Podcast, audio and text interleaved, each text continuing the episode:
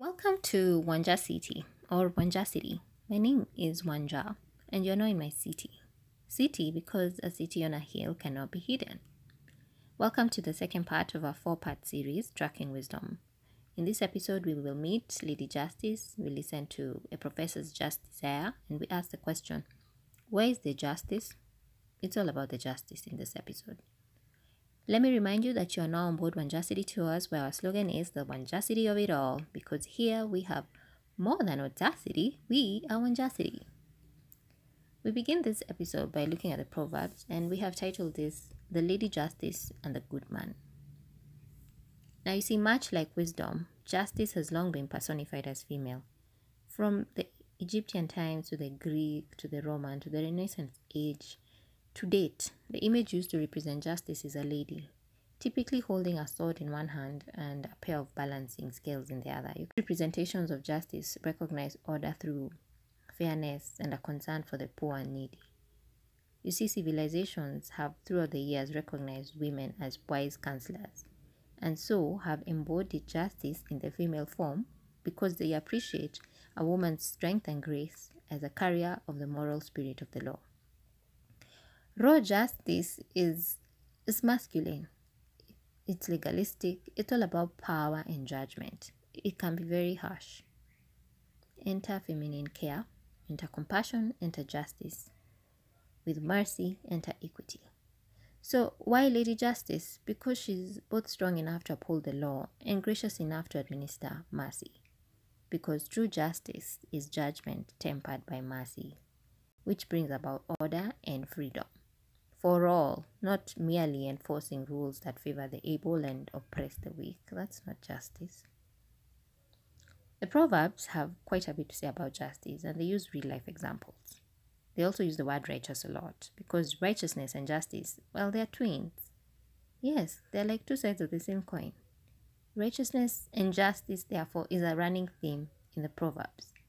Actually, in the whole entire Word of God, because righteousness and justice are the foundations of the Lord's throne. So it's not surprising that it would carry here as well. Let's look quickly at some things. We have much to discover in very limited time.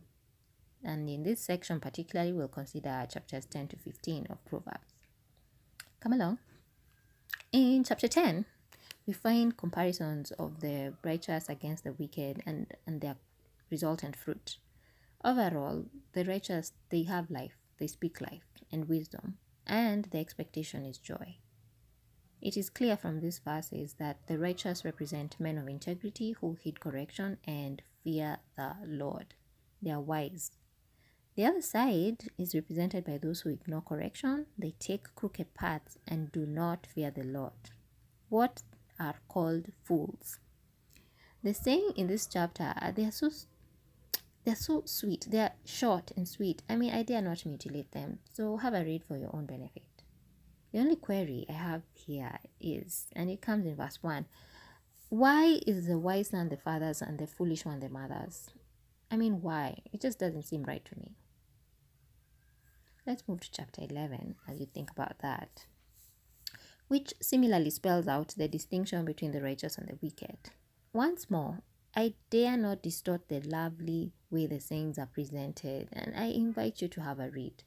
You'll find such sayings as with humility comes wisdom. A generous man will prosper. Isn't that just short and sweet? I will point out that I find some qualities of a righteous, or otherwise called good man. Some words used to describe him or her, because we use man here to mean both, are humility, integrity, trustworthy, kind hearted, understanding, blameless, generous, does not hold grain. Yes, it explicitly states so. And of course, goodwill. And they also have rewards for this behavior, which include you get guidance, there's deliverance for such, there's rescue, you have respect, there are benefits, there's freedom, and there's thriving. Also noteworthy is that even the city rejoices when the righteous prosper.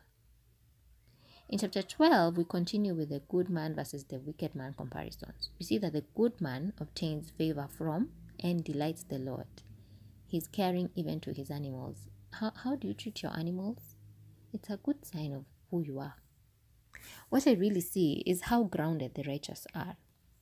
A man cannot be established through wickedness, but the righteous cannot be uprooted. It says the good man here is rooted, and so his house stands firm. There's also the mention of, among other things, diligent hands ruling. So, which means fantasy time is over, get to work. Discover the other sayings by reading them for them for yourselves. I mean, they're just too good for me to ruin trying to expound. Chapter 13 here also has sayings portraying the differences between the righteous and the unrighteous, the wise versus the foolish, the good versus the bad. I mean, you get the theme. The thing continues, and so do the qualities as we have already seen. I'll just pick one verse that shows the choices you make today impact generations to come. Because it says in verse 22 that a good man or a good person leaves an inheritance for his children's children, but a sinner's wealth is stored up for the righteous. Hmm. You see, the preceding verse, that's 21, notes that prosperity is the reward of the righteous. So if I connect these two, it appears to imply that the good man's prosperity is a legacy for his grandchildren, you know, children's children. Think about it. Do you know there are some rewards you may be reaping today because of your forefathers?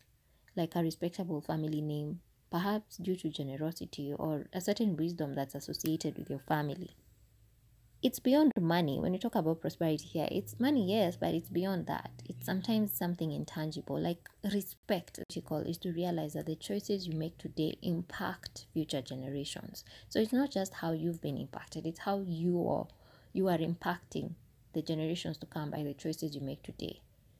And the simple message is just be righteous, leave a legacy. And on that note, let's move to chapter 14, which begins by telling us that a wise woman builds her house, but with her own hands the foolish one tears hers down. You may have heard this. My question is, how does she do this? I won't go into the other verses one by one. I mean, I just can't. They're all again so sweet. But from my reading of the things in this chapter, I've summarized it this way. It starts with the fear of the Lord, which is the only way to walk uprightly. Giving thought to one's steps. We're actually told a prudent man gives thought to his steps.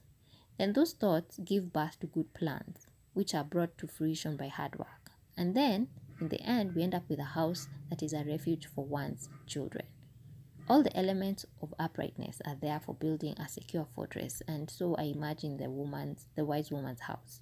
There is the right focus, which is the Lord, which gives birth to prudent thoughts because you give careful thought to your ways, then you get good plans and you must put in the work. That's how a wise woman builds her house, according to this verse and according to my understanding. Anyway, ponder that as we dive into chapter 15. If I were to title this chapter, I'd call it Faces and Hearts. There's a lot about the tongue, the lips, the heart. You see, the tongues and the lips of the wise are compared to those of fools, with the wise seem to be spreading knowledge and bringing healing. The wicked are very busy crushing people's spirits. And speaking of spirit, we see the connection between a happy heart and a cheerful face. Actually, it doesn't matter what comes first. In verse 13, I think the heart comes first, and then in verse 30, we see the face comes first. Have you ever noticed like we can be sad and then you just decide to smile or start laughing, and soon enough you you even feel lighter? Or you can be happy inside. And when you're happy inside let me tell you it shows on your face. Even if you don't know others can see it. So it doesn't really matter what comes first. They affect each other. And speaking of the heart wise hearts in these verses are seen to seek knowledge and weigh their answers. You know don't just be saying stuff. Think about it. What is in your heart will come out. And this is important as it determines which prayers god will hear. God actually despises the prayers of the wicked. Like if you're posturing in prayer, if you're coming with really nice words, but your heart is really rotten, that does not please him, and you know he has the prerogative not to answer, and he doesn't. We're told in these verses that the good and the wicked have different hearts reflected on their faces. We will see.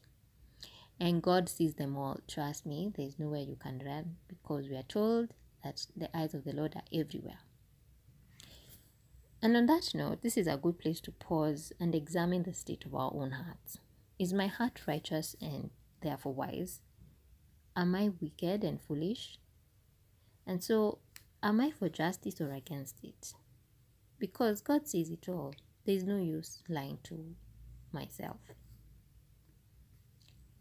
Let's move on to the second portion of this episode and we focus on Ecclesiastes. And here we see a just desire.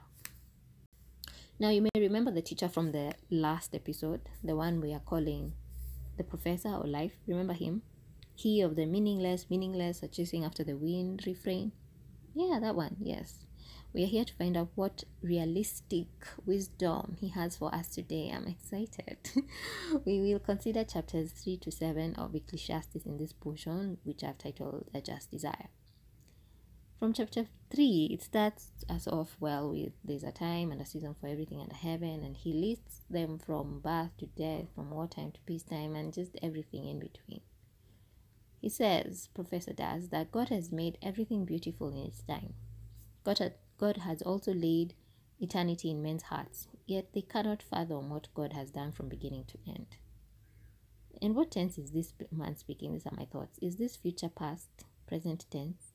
Because it's finished. It seems complete from victory. When he talks about God has laid eternity in men's hearts, yet they cannot fathom what God has done from beginning to end. That's complete from victory. The point again is that there's nothing new. This is where I would insert Alpha and Omega the beginning and the end God, eternity. You see, according to the teacher, he tells us of what is has already been and what will be has been before, because God will call back the past to account. This is some deep thinking. Now, because our finite minds cannot understand eternity, Professor suggests that the only thing to do is to be happy and do good while we live. He repeats what he said in the previous episode and chapter Eat and drink, find satisfaction in your toil as it is the gift of God. We also told that there's a time for judgment for both the righteous and the wicked and for every deed done. This thought comes about because Professor has observed how wickedness sits in the place of justice. So he has a sense of justice. He wants wickedness to get its due.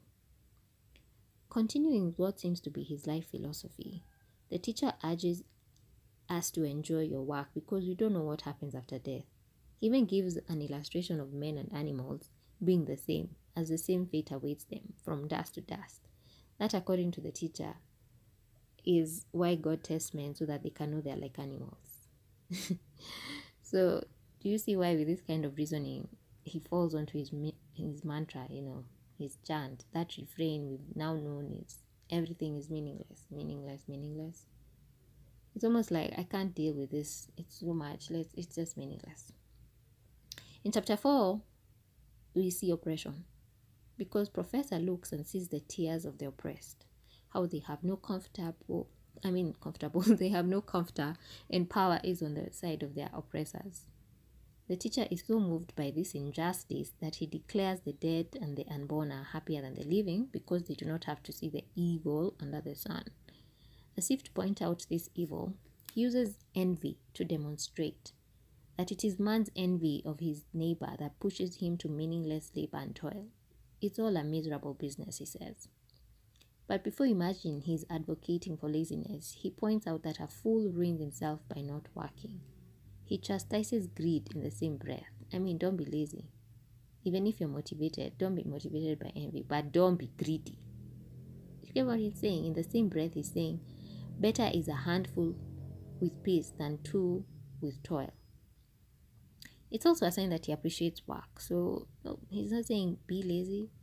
He's just pointing out that we are motivated to work by envy. But he's also saying don't be greedy. He appreciates work. And he says that two have a better return for their work than one because you know they can pick each other up, you know, like a partnership. Hmm, very good business sense from the teacher here. As he concludes this uh, chapter 4, we see he does not disappoint with the usual meaningless, a chasing after the wind, when he talks about succession. However, the teacher is showing some advancement because compared to before, we note that he says better is a poor but wise youth than an old but foolish king who no longer takes warning. So he does warn us to heed warning. In chapters 5 to 6, I've lumped this together because these two chapters they just flow like that. Listen, speak less, listen more. When you go to talk to God, don't offer the sacrifice of fools, which is talking without thinking. Let your words be few. Fulfill your vows. Stand, stand in awe of God. This is very good advice. It's also applicable to human interaction, if you ask me.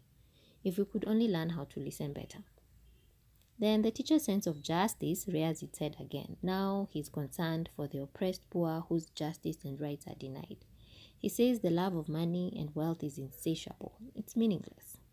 He offers a consolation in the form of sweet sleep for the laborer because you know whether the laborer eats little or much, he just still sleeps, tired as he is from his labors.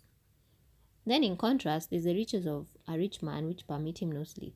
So you see consolation there. Additionally, no one carries wealth out of this world. As he came, so he departs. Naked. Again, the professor ponders the purpose of all the toiling on earth, and yet he states that it is good to eat, drink, and find satisfaction in one's labor. He says if you have wealth and possessions, enjoy enjoy them as it's a gift from God. Professor says the enjoyment of these things occupy man's time, so he seldom reflects on the days of his life.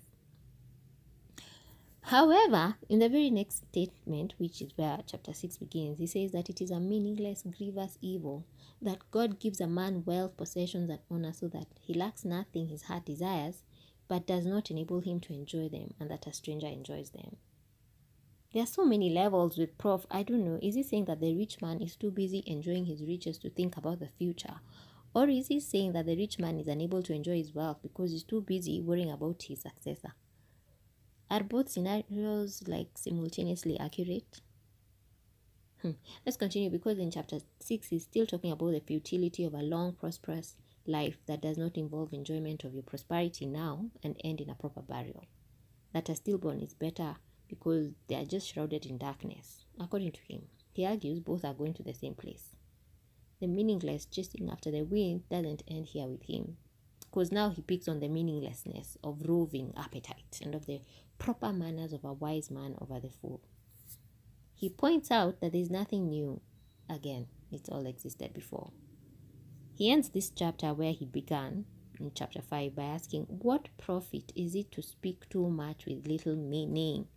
He finishes by admitting that he doesn't know what good it is for man in life if he passes through like a shadow or of his end after life under the sun.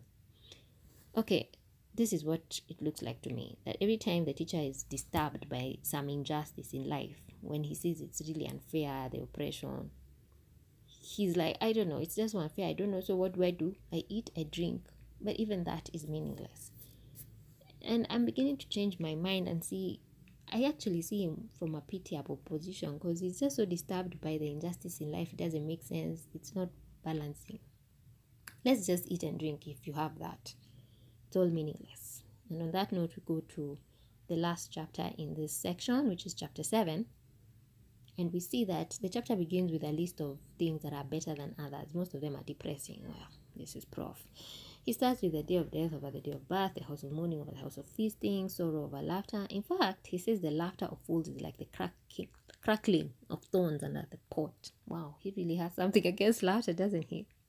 Then Prof points out that a good name is better than perfume, heed a wise man's rebuke than listen to the song of fools. I mean, this man clearly has a bone to pick with fools. He doesn't like fools. Professor has more examples of foolishness because he says extortion and bribery corrupt the wise to become fools. Anger resides in the fool's heart, so be patient. And foolish questions such as why were the old days better than these, he doesn't have time for. He's outrightly championing wisdom now, as in he's gone from it's better. He's now just like, okay, let's have wisdom. Because he, he says its benefits are, are for those who see the sun, the living. He even compares wisdom to money, saying wisdom has an advantage advantage because it preserves the life of its possessor, despite both of them being a shelter. You know, money is a shelter, wisdom is a shelter. The teacher considered what is seen in his what he calls meaningless life. There is the righteous man perishing in his righteousness, there is the wicked man living long in his wickedness. He says the man who fears God will avoid all extremes. So don't be over righteous, why destroy yourself? Don't be over wicked and a fool, why die before your time? What I see is that the professor associates foolishness with wickedness. And so I will say that, and so here he says that it leads to premature death. But earlier he'd said he'd seen a wicked man live long in his wickedness. So then this would be the exception rather than the rule. The other exception is that the righteous perish in their righteousness. The teacher says there is not a righteous man on earth who does what is right and never sins. That's a quote. He does say, though, that he's found one upright man among a thousand and not one upright woman among them all. Remember me saying this man was hurt. Some woman out there hurt this man. Regarding wisdom, the teacher declares that wisdom makes one wise man more powerful than ten rulers in a city. He even asks, Who can discover wisdom? Whatever wisdom may be, it is far off and most profound. However profound it may be and far off, that did not stop this man from seeking wisdom and the scheme of things to understand the stupidity of wickedness and the madness of folly. I mean, yes, only a professor would say stuff like that. How he says such things with a straight face is astounding. At the end of the chapter, which draws a close to this section of the whole episode, Professor has rather harsh words for what he calls the woman who is a snare. He finds her more bitter than death. His description of this woman and the foolish young man reminds me of remember last episode's characters in Proverbs 7? the advice is similar. The man who pleases God will escape her, but the sinner she will ensnare. You'll also remember that Prof has already connected wickedness to foolishness. So it's not a stretch to say that the ensnared man lacks wisdom, while the wise and righteous man, God will help escape the temptation. This is what Professor has found that God has made man kind upright, but men just went in search of their many schemes. Therefore, if men and women would just do what the teacher is saying, God has made us, which is upright, that would leave no space for the injustice that so irks him. Instead, people just out here scheming, which is out here do. Concerning unfairness, Professor had seen of a righteous man perishing in his righteousness, and that of an one upright man among a thousand. That one upright man, I find Job's case very instructive. So we will just jump in here with that thought in mind. In Job, where is the justice? That is the question. You may recall that in the last episode, I mentioned that what I liked about Job is how authentically he responds to the tragedy that befalls him.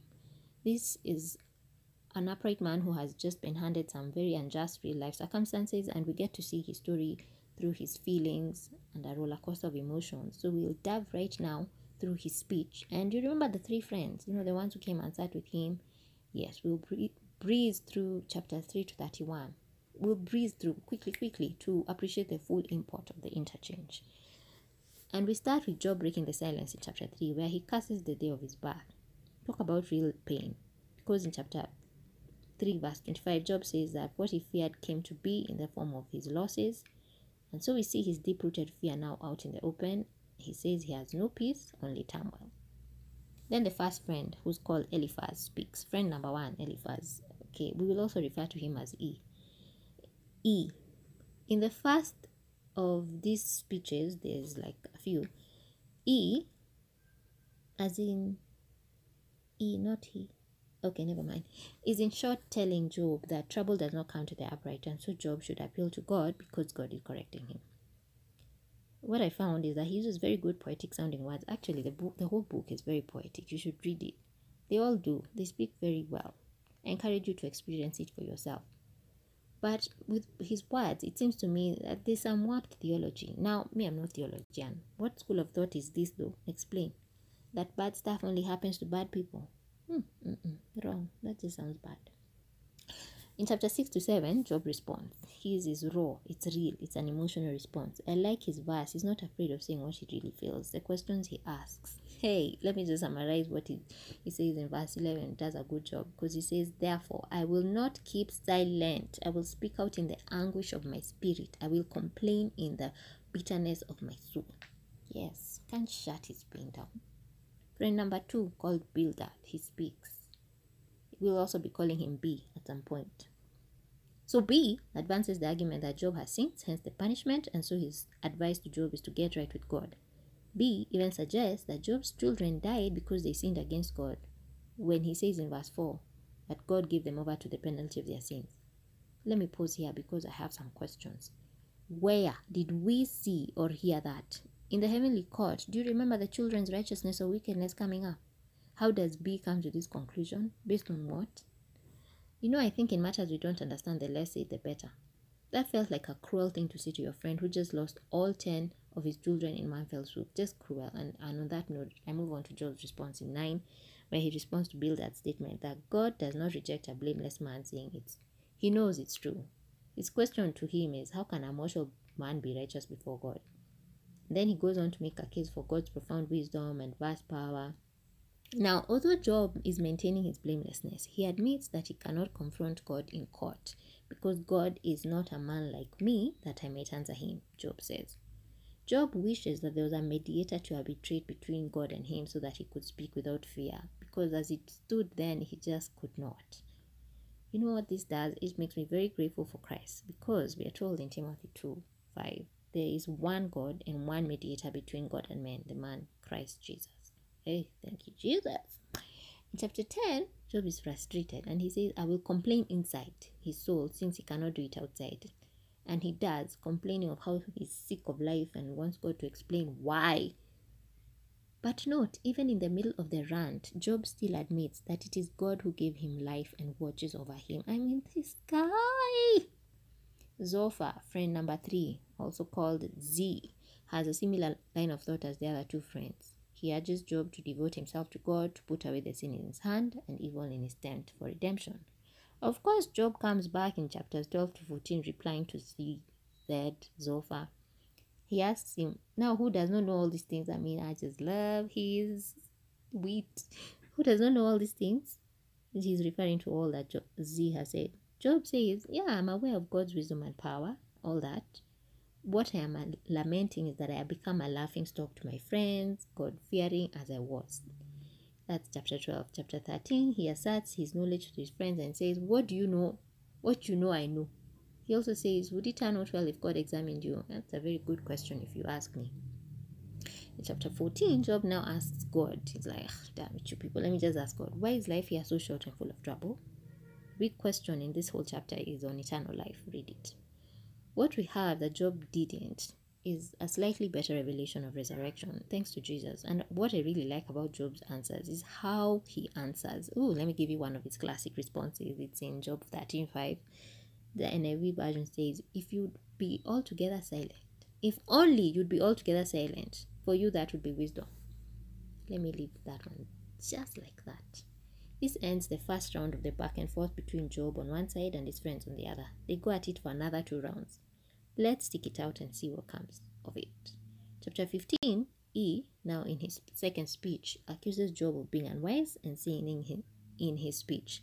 He then uh, says suffering torment is a consequence of wickedness. Hmm. Job responds and he points out that his friends, you know, they are miserable comforters and they agree. He says that if they were in his place, he would also make fine speeches. The difference would be that he would also encourage and speak comforting relief. These people, yeah, they, they are supposed to be comforting him. It's only been seven days there. Job then addresses God for bringing devastation to his household. He acknowledges, though, that he has a witness, an advocate, an intercessor, a friend in heaven pleading his case with God. In chapter 17, he just feels hopeless. That's the import of the chapter to me. And in chapter 18, Bildad, friend number 2, B, talks. Here, he once again directly accuses Job of being an evil man. He lists Job's torments, including it eats away parts of his skin. He has no offspring or descendants. Oh, come on. Is that what you say to your friend who is sitting on the ground? On the his body is full of sores, itching away with a broken piece of pottery. The friend who very recently lost all his ten children to death. And that is in addition to essentially damning the children for their sins, as you claimed in the first speech. I mean, Bildad is cruel. Excuse me if I don't like him. I don't. And so I move on to chapter 19, where Job replies, again wondering how long the friends will torment and crush him with their words. He also laments God's injustice, saying he's alienated from his brothers, acquaintances, friends, guests, servants, even his wife. They're all ridic- ridiculing him. So he asks for pity from his friends. I just find this so sad. Like everyone is against me, even servants who used to be my servant. And then you who's supposed to be my friend, you're not helping.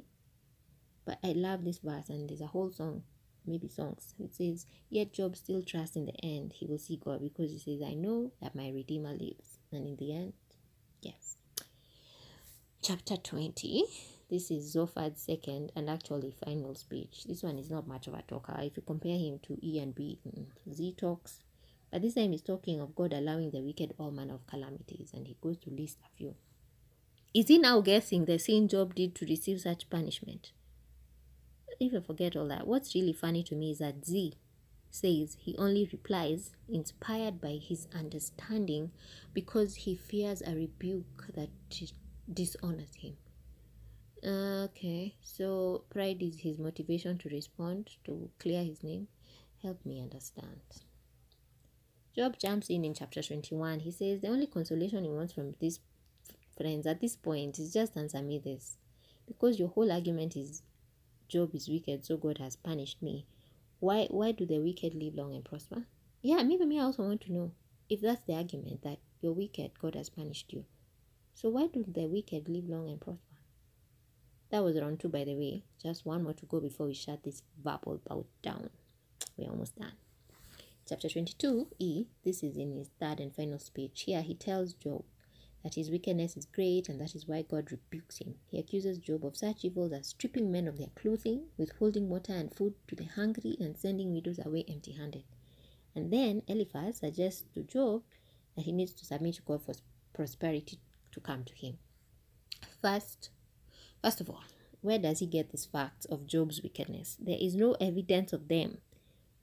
He even thinks he's very helpful, but his mind, his mindset can be reduced to this, in my opinion. Righteousness equals prosperity. Okay, bye. Okay, Job answers and he continues with his bitter complaint against God's heavy hand on him. He is terrified by God. In the next chapter, 24, he actually says he wonders why the Almighty does not just set times for judgment, seeing that the needy are crushed while the wicked prosper. But he admits he knows it's a fleeting moment of exaltation. God's eyes are on their ways, and soon enough the mighty are brought low and cut off. After that, uh, Bildad strikes again. That's how I can best say it. This chapter 25, when Bildad's third and final speech enters in, and he does not disappoint. Mm, actually, he does. Whilst he contrasts God's dominion to man, which is all well and good, he signs out with a quote, How much less man who is but a maggot, a son of man who is only a worm, end quote. There, right there. He uses words that seem like a jab to Job, who is covered in sores, scraping himself with a broken piece of pottery. The shade with this one is real. He just gives me frenemy vibes. You don't get it? Friends, it is okay to say, I don't know sometimes. We don't always know. Not while we're on this side of life. Speak the truth, yes, but do it in love. And by no means pass off one experience as a principle for all. You don't always know, and neither do I, I admit it. Maybe silence in some cases is best, as Job advises. I mean, you remember even the teacher just told us in Ecclesiastes, he agrees. The more the words, the less the meaning. And how does that profit anyone.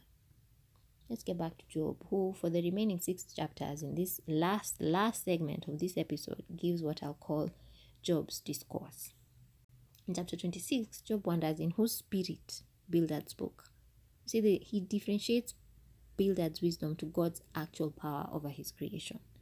In 27, he has this emotional outburst about God's injustice to him while still praising God's almighty power. In chapter 28, he asks more than once, Where can wisdom be found and where does understanding dwell? It is expensive, he knows. It cannot be bought even with the finest gold, nor can we weigh its price in silver. No living thing knows, nor does man comprehend wisdom's way or dwelling. Job even says God tells man that the fear of the Lord is wisdom, and to shun evil is understanding. Hmm. Where else have we had that? Chapter 29 is Job reminiscing over his past glory days when he was in his prime, when God's intimate friendship blessed his house and his children were around him. He details the respect and adoration everyone gave him for all his help, for his good words, his deeds, and he thought it would end gloriously. So in chapter 30, he's like, those same people are the same ones mocking him. Young, younger men that, that were, what we can say, beneath him, are the ones now they are mocking him. He's filled with attacks, terrors, and sufferings. His dignity is gone. And Job says that God does not answer his cry. We finish here with chapter 31 when Job signs out his defense, because it does feel like he was making a defense, in a closing speech listing his innocence by not lasting after women, not denying justice to his servants or the poor or the needy, not trusting in gold or wealth, and not rejoicing at his enemy's misfortune. He asks the Almighty to answer him, for his accuser to put his indictment in writing. That is bold of Job, asking God Almighty to formally present his charge or accusation against him. He says he would give him an account of his every step. Bold, bold, bold. He feels aggrieved, seriously, that he desires justice. Where's the justice for this good man? This is where we sign off this episode. And so this has been the second episode of Tracking Wisdom, where we met the Lady Justice in Proverbs. We discovered Professor's desire for justice, and we saw Job go through round after round after round of a verbal bout that leaves us asking, where is the justice? I look forward to your company. My name is Wanja of Wanja City, reminding you that a city on a hill cannot be hidden. So go forth, shine.